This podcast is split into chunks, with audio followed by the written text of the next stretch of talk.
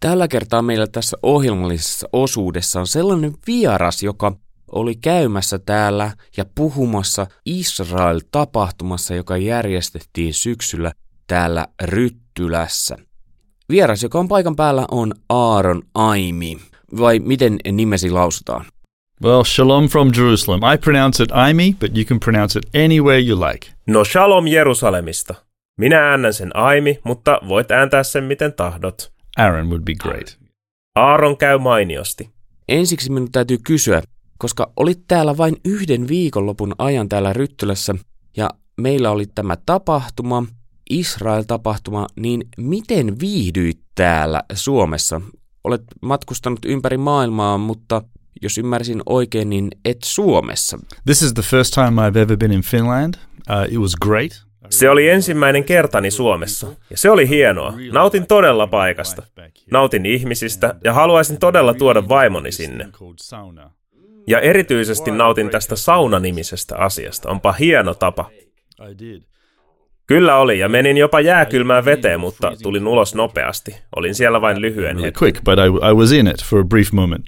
Entä kun mietimme tätä tapahtumaa, Israel-päiviä, niin osaatko sanoa, kuinka eri tavalla suomalaiset suhtautuvat työhön juutalaisessa maailmassa? Well, the, when, often when we look at the Middle East, And we look at the, the countries that are there. We no, usein kun katsomme lähi sen valtioita, kuuntelemme uutisia ja luemme internetistä, niin pahalta näyttää.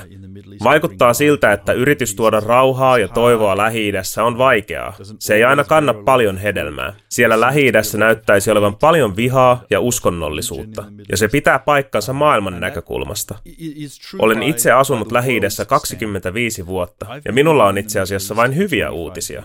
Nimittäin niiden juutalaisten tai muslimien määrä, jotka uskovat, että Jesua eli Jeesus on Messias, kasvaa. Ja tämä on loistavaa. Me tulkitsemme tämän raamatun profetian täyttymyksenä Jesajan kirjan 19. luvusta. Meille se on tapa rakentaa toivon siltaa kansojen ja ihmisten välillä. Ihmisten, jotka ovat jatkuvasti sodassa keskenään hengellisesti, joskus perheissä ja joskus kansojen kesken. He ovat fyysisesti sodassa keskenään, mutta Messiaan ja hänen tuomansa toivon ja valon ja rakkauden kautta olemme nähneet arabien ja juutalaisten istuvan yhdessä, palvovan yhdessä, rukoilevan yhdessä ja joissain tapauksissa jopa avioituvan keskenään. Tämä on ainutlaatuista ja hieno uutinen maailmalle. Tämä kertoo todellisesta rauhasta. And the love that he brings. Uh, we have seen uh, Arabs and Jews sit together, worship together, pray together, and in some cases even marry each other. And uh, this is this is unique. This is this is great news for the world. It's true peace. Keskustellaan ensiksi sinun taustoistasi. Kun olit lapsi, tiesitkö silloin jo Jeesuksesta ja tiesitkö Israelista silloin? So I was born uh, in Australia in a in a country town uh, in the west, uh, in a in a in a a loving Christian family home. My father is a Lutheran, my mother is an Anglican. There you go, the two met and married somehow. Uh, my brother. Synnyin Australiassa maalaiskylässä maan länsipuolella rakastavaan kristittyyn perheeseen. Isäni oli luterilainen ja äitini anglikaani. He päätyivät naimisiin. Veljestäni tuli luterilainen ja minusta anglikaaninen pastori, mikä miellytti vanhempiani. Sain erinomaisen kasvatuksen ja opin paljon, kuten katekismuksen, rukoukset ja käskyt. Kuitenkin se hetki, jolloin usko ja Jeesus tulivat minulle varsinaisesti tärkeiksi, kun Jeesuksesta tuli Herrani ja kuninkaani, oli kun olin 21-vuotias. Opiskelin tuolloin psykologiaa ja sosiologiaa Queenslandin yliopistossa Brisbaneissa maan itäpuolella. Perheeni oli muuttanut sinne ja olin mennyt kuuntelemaan väittelyä aiheesta luominen vastaan evoluutio. Minuthan oli kasvatettu kristityssä perheessä ja kaikki oli mennyt hienosti sinne 16, 17, 18 ikävuoteen asti, jonka jälkeen elämääni tulivat mukaan viini, naiset ja musiikki suorastaan ylemmääräisesti. En elänyt hyvin, ja kuten monet, minäkin olin ajatusmaailmaltani hyvin individualistinen – hyvin itsekeskeinen. Siitä huolimatta olin kiinnostunut menemään kuuntelemaan tätä väittelyä evoluution ja luomisen välillä, joten menin sinne. Siellä muutamat professorit, jotka kaikki olivat omien alojensa tohtoreita, biologeja, geologeja, fyysikoita, mikrobiologeja, Nämä nousivat ja sanoivat, että he uskovat Jumalaan ja tässä ovat syyt. Ja kuunneltuani heitä kahden tunnin ajan koin syyllisyyden tuntoa. Sanoin mielessäni, että olen ollut todella typerä, joten soitin isälleni ja pyysin anteeksi ja että tulisin hänen kanssaan kirkkoon ja että haluan seurata Jeesusta. Tämä oli minun kääntymykseni. Minullahan oli jo pohjalla ymmärrys raamatusta ja rukouksista, mutta nyt se merkitsi jotain. Pyhä henki yhdisti palaset toisiinsa. Näin minusta tuli ihka aito Jeesukseen uskova 21 vuoden iässä. En kokenut. Halusin vain uskoa Jeesukseen. En vaihtanut opintojeni pääainetta, en vaihtanut ystäväpiiriäni, joskin aloin puhua heille Jeesuksesta. En vaihtanut edes työpaikkaani. Siinä hetkessä halusin vain käydä kirkossa. Halusin jakaa muille, miksi tunnetilani oli muuttunut. Tapasin vaimoni kirkossa ja me menimme naimisiin. Me tosin emme lähteneet polulle, jossa hankitaan talo, farmariauto, koira ja kaksi lasta, mikä itsessään on toki hyvä asia, vaan sen sijaan me lähdimme matkustelemaan maailmalla. Eli menin naimisiin iässä, jota tänä päivänä pidettäisiin nuorena, 23-vuotiaana, mutta silloin siinä ei ollut mitään erityistä. Pakkasimme vaimoni kanssa reppumme ja lähdimme maailmalle. Kulimme Kanadan ja Yhdysvaltojen halki Meksikoon, elimme ja työskentelimme Englannissa, matkustimme koko Brittein saarten läpi ja erään työrupeaman jälkeen Lontoossa pidin hotellia. Hyppäsin Volkkarin 73 vuosimallin minibussiin ja ajoimme Israeliin. Tuolloin vuonna 1998 maailma oli erilainen. Ei ollut ISISiä, ei edes euroa. Euroopan maiden välillä ei ollut rajoja, ja maasta toiseen saattoi kulkea ilman passia. Maailma oli huoleton ja rauhallinen. Talous rullasi ja kaikki oli järjestyksessä. Se oli hyvää aikaa matkustelulle. Ajoin Marokkoon asti, siitä takaisin Espanjaan, ajoin koko matkan sieltä Turkkiin, Kreikan saarten läpi lautoilla ja lopulta saavuin Israeliin vuonna 1998 puhtaasti turistina. Kristittynä toki, mutta halusin lukea raamatun Jeesuksesta Galileassa, jossa hän oli elänyt ja vaikuttanut. Halusinko sitten olla Israelin kuningaskunnan palvelija? En. Halusinko palata Lontooseen pitämään hotelleja ja tienaamaan paljon rahaa? No, minulle kävi näin. Olin telttailemassa kuolleella merellä, joka on siis matalin paikka maapallolla, jossa voi seistä ja hengittää. Se on hyvin suolainen meri, joten siinä voi kellua. Kaikki kelluu siinä vedessä. Ja turistit pitävät tästä, mutta viiden aikaan iltapäivällä he aina hyppäävät turistibusseihinsa ja palaavat hotelleilleen. Minä sen sijaan olin jäänyt rannalle telttailemaan, ja yhtäkkiä iso joukko arabeja ilmaantui sinne eväsretkelle. Ja tyypilliseen lähi tapaan he olivat vieraanvaraisia. Abraham on esikuva sekä juutalaisille että arabeille, ja Abraham oli aina vieraanvarainen. Hän toivotti vieraat aina tervetulleiksi. Näin ollen lähi tykätään kestitä vieraita. Ja itse asiassa juutalaisissa Jumalallisessa perinteessä enkelit kulkevat ihmisten joukossa, joten jos avaat kotisi muukalaiselle, saatat kestitä enkeleitä. Tämä ajatushan on myös Uudessa testamentissa. Ajatus on hyvin samankaltainen. Nämä arabiperheet kutsuivat minut ja vaimoni syömään ja kävikin niin, että saimme pahan ruokamyrkytyksen. Me olimme syöneet ruokaa Meksikossa saamatta mahoireita, olimme syöneet Portugalissa ja Marokossa, emmekä koskaan sairastuneet. Mutta Israelissa kävi mitä kutsumme nimellä suuren valkean valtaistuimen tuomio. Tämä on siis sitä laatua, jossa täytyy olla lähellä WC-istuinta kaiken aikaa. Joten mihin olisimme voineet mennä? Olimme kuolleen meren äärellä. Mihin olisimme voineet mennä lepäämään ja antaa taudin voisin mennä ohi. Kaivoimme esiin Lonely Planetin matkaopas kirjasen, joka oli tuohon aikaan tapa saada tietoa.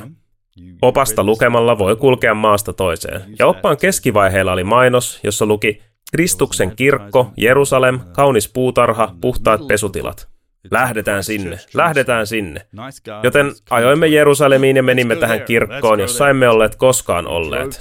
Saimme paikan, jossa levätä, ja siellä ollessamme tutustuimme yhteisöön, jossa oli Jeesukseen uskovia juutalaisia, Jeesukseen uskovia arabeja, Jeesukseen uskovia pakanoita.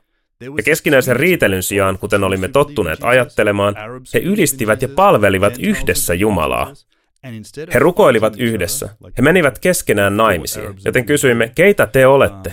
Ja he vastasivat, että tämä on anglikaaninen järjestö nimeltään juutalaisen kansan kirkkoseurakunta, kuten sitä kutsutaan nykyäänkin, ja Kristuksen kirkko oli yksi heidän kokoontumispaikoistaan Jerusalemin vanhassa kaupungissa lähellä Jaffan porttia.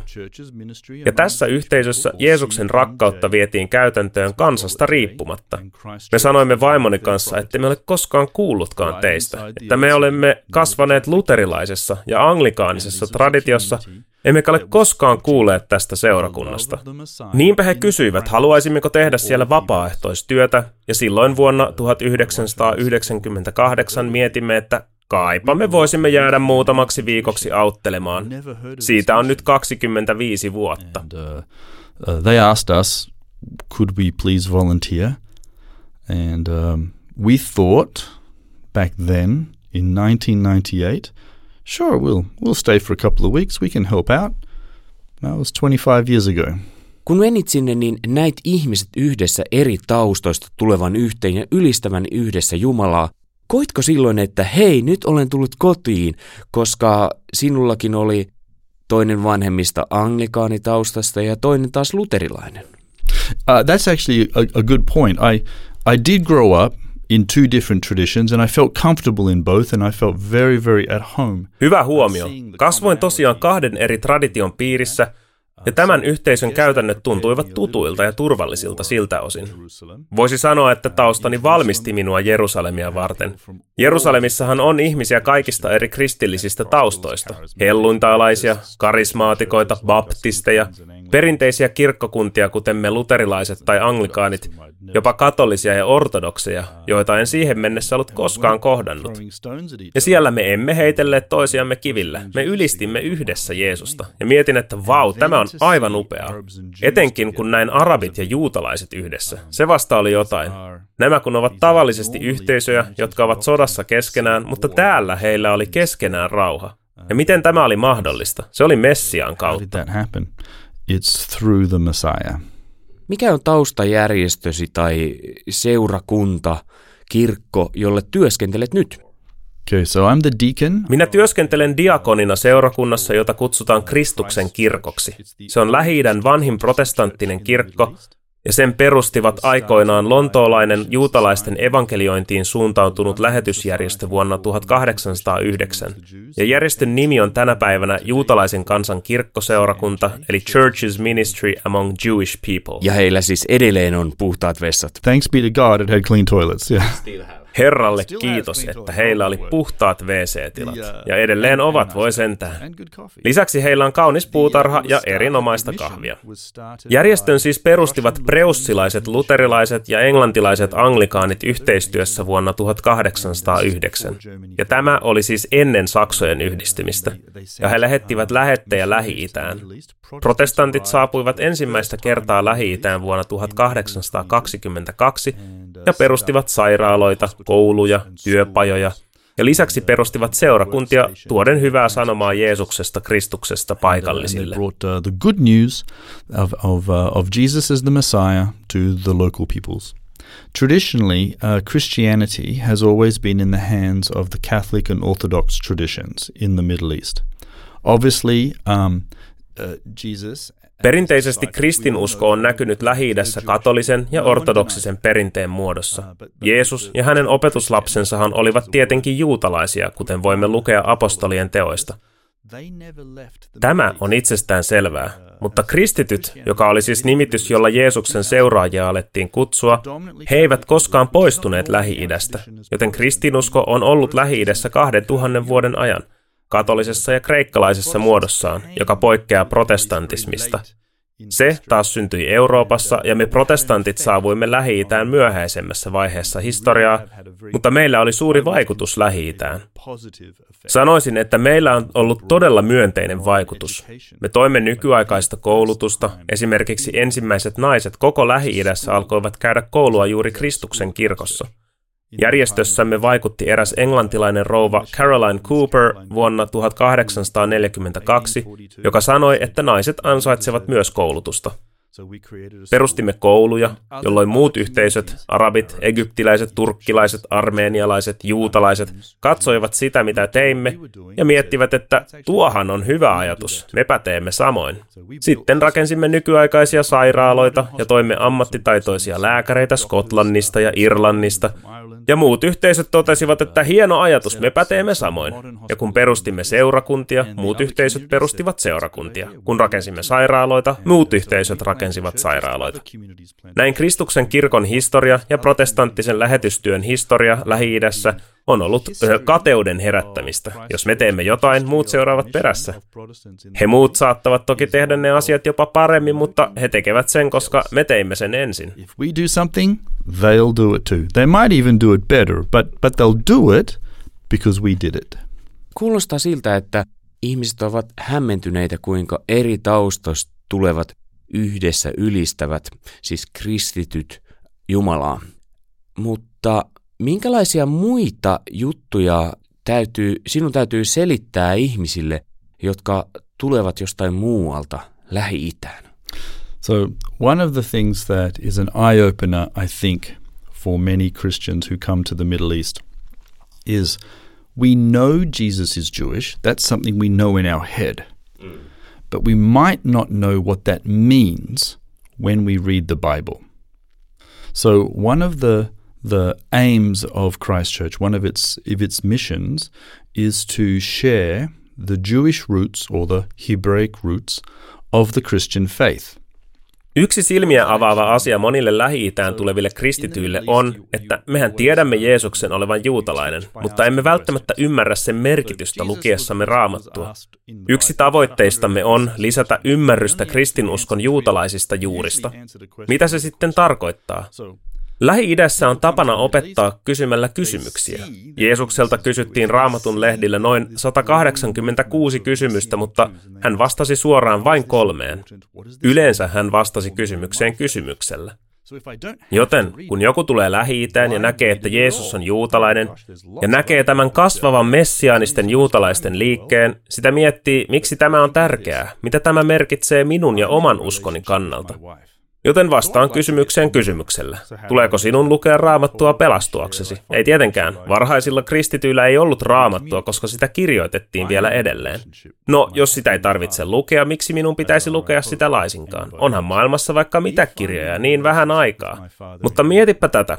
Minä olen suhteessa vaimoni kanssa, jos haluan oppia tuntemaan hänet, miten se tapahtuu. Me keskustelemme, me jaamme, minä opin, mistä hän pitää, mistä hän ei pidä.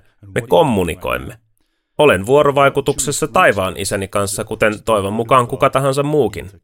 Jos olen suhteessa taivaan isäni kanssa, haluan myös oppia, mitä hän tekee, joten luen hänen sanaansa.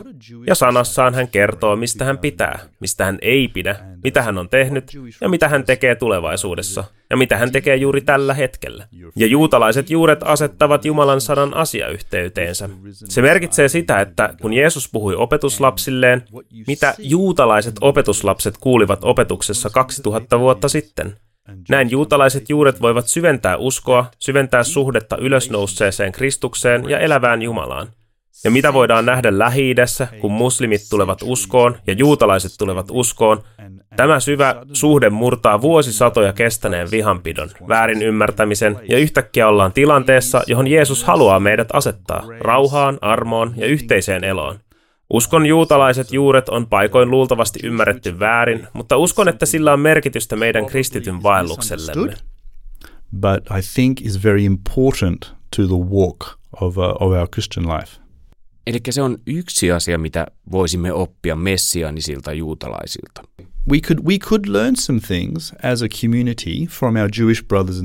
Meidän on mahdollista oppia yhteisönä juutalaisilta veljiltä ja sisariltamme. Voisimme kysyä, mitä sinä kuulet, kun Jeesus sanoo näin. Minä kun olen australialainen, elän australialaisen kulttuurin keskellä 2000 vuotta Jeesuksen jälkeen, joten minulla on tiettyjä ennakkokäsityksiä siitä, mitä Jeesus tekee. No niin, vaalea tukka, siniset silmät, kuljeksi ympärinsä puhumassa englantia australialaisella aksentilla. No se ei tietenkään pidä paikkaa paikkansa. Mutta mitä tämän päivän israelilaiset kuulevat? Ja kun opin lisää, se on hienoa ja olen kiitollinen. Se todella syventää ymmärrystäni siitä, kuka Jeesus on.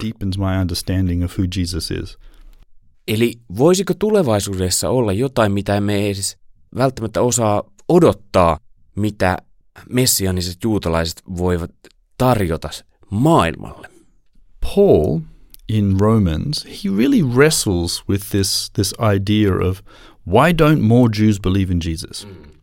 And he's wrestling with this. It takes him three chapters. Roomalaiskirjeessä Paavali tosiaan painii tämän ajatuksen kanssa, miksi niin harva juutalainen uskoo Jeesukseen. Hän todella painii tämän kanssa. Kolmen luvun verran hän käy läpi ajatuksiaan ja argumenttejaan. Hän tietää, että Jumalalla on suunnitelma hänen kansalleen, ja tämä suunnitelma on aina ollut siunata kansoja, että Israelin on aina ollut määrä olla valona kansoille. Tämä näkee psalmeissa, profeetoissa, jopa toisen Mooseksen kirjan alussa. Kun Israelin lapset lähtivät Egyptistä, ketkä seurasivat heitä? Raamattu sanoo, että sekalainen joukko. Pakanat olivat niin kiinnostuneita Abrahamin Jumalan uskosta, että hekin lähtivät. Paavali kirjoittaa, että kun juutalaiset tulevat Jeesukseen uskoviksi, se on meille elämäksi kuolemasta. He tuovat meille jotain, joka todella avaa pyhiä kirjoituksia.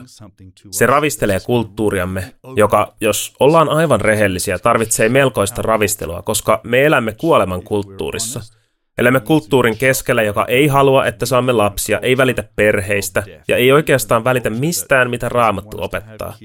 Mutta Raamattu, Jeesus, Jumala on elämä. Kaikki, joka häneen liittyy, on yltäkylläistä elämää.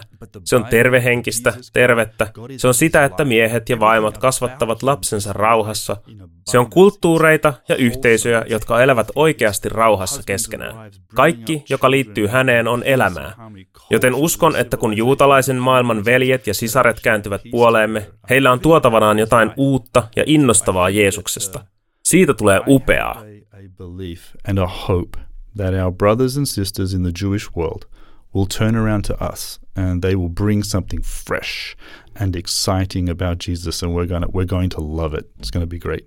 Entä jos ajattelemme heidän tarpeitaan, niin millä tavalla me Suomen kristityt voimme auttaa heitä? Okay, that's a great question. So, first of all, let's acknowledge that uh, we have Jewish brothers and sisters in the Lord, and they are still Jews. They haven't turned into Gentiles, they haven't Erinomainen kysymys. Otetaan heti aluksi huomioon, että juutalaiset siskomme ja veljemme Kristuksessa ovat yhä juutalaisia. He eivät ole muuttuneet pakanoiksi, eivät ole muuttuneet arabeiksi tai mitään sellaista. He ovat israelilaisia. Juutalaista kansaa, jolla on pitkä historia, ja heidän uskonsa kasvaa Messiaaseen, joka on heidän. Kuten Paavali kirjoittaa, isien lupaukset ovat heidän, profeetat ja Israelin kutsu on heidän.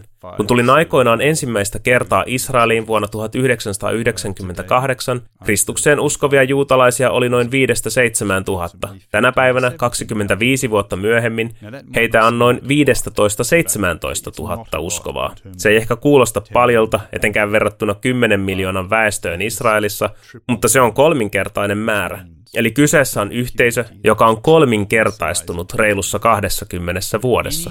Haluaisiko joku kuulijoista nähdä oman seurakuntansa kasvavan kolminkertaiseksi 20 vuoden aikana? Ilman muuta. Ja olen nähnyt sen omin silmin. Tämähän on hieno uutinen. Jos kuulisit lähi vain tämän uutisen, se olisi kerrassaan hyvä juttu. is that the, the community of faith is growing. That's great news.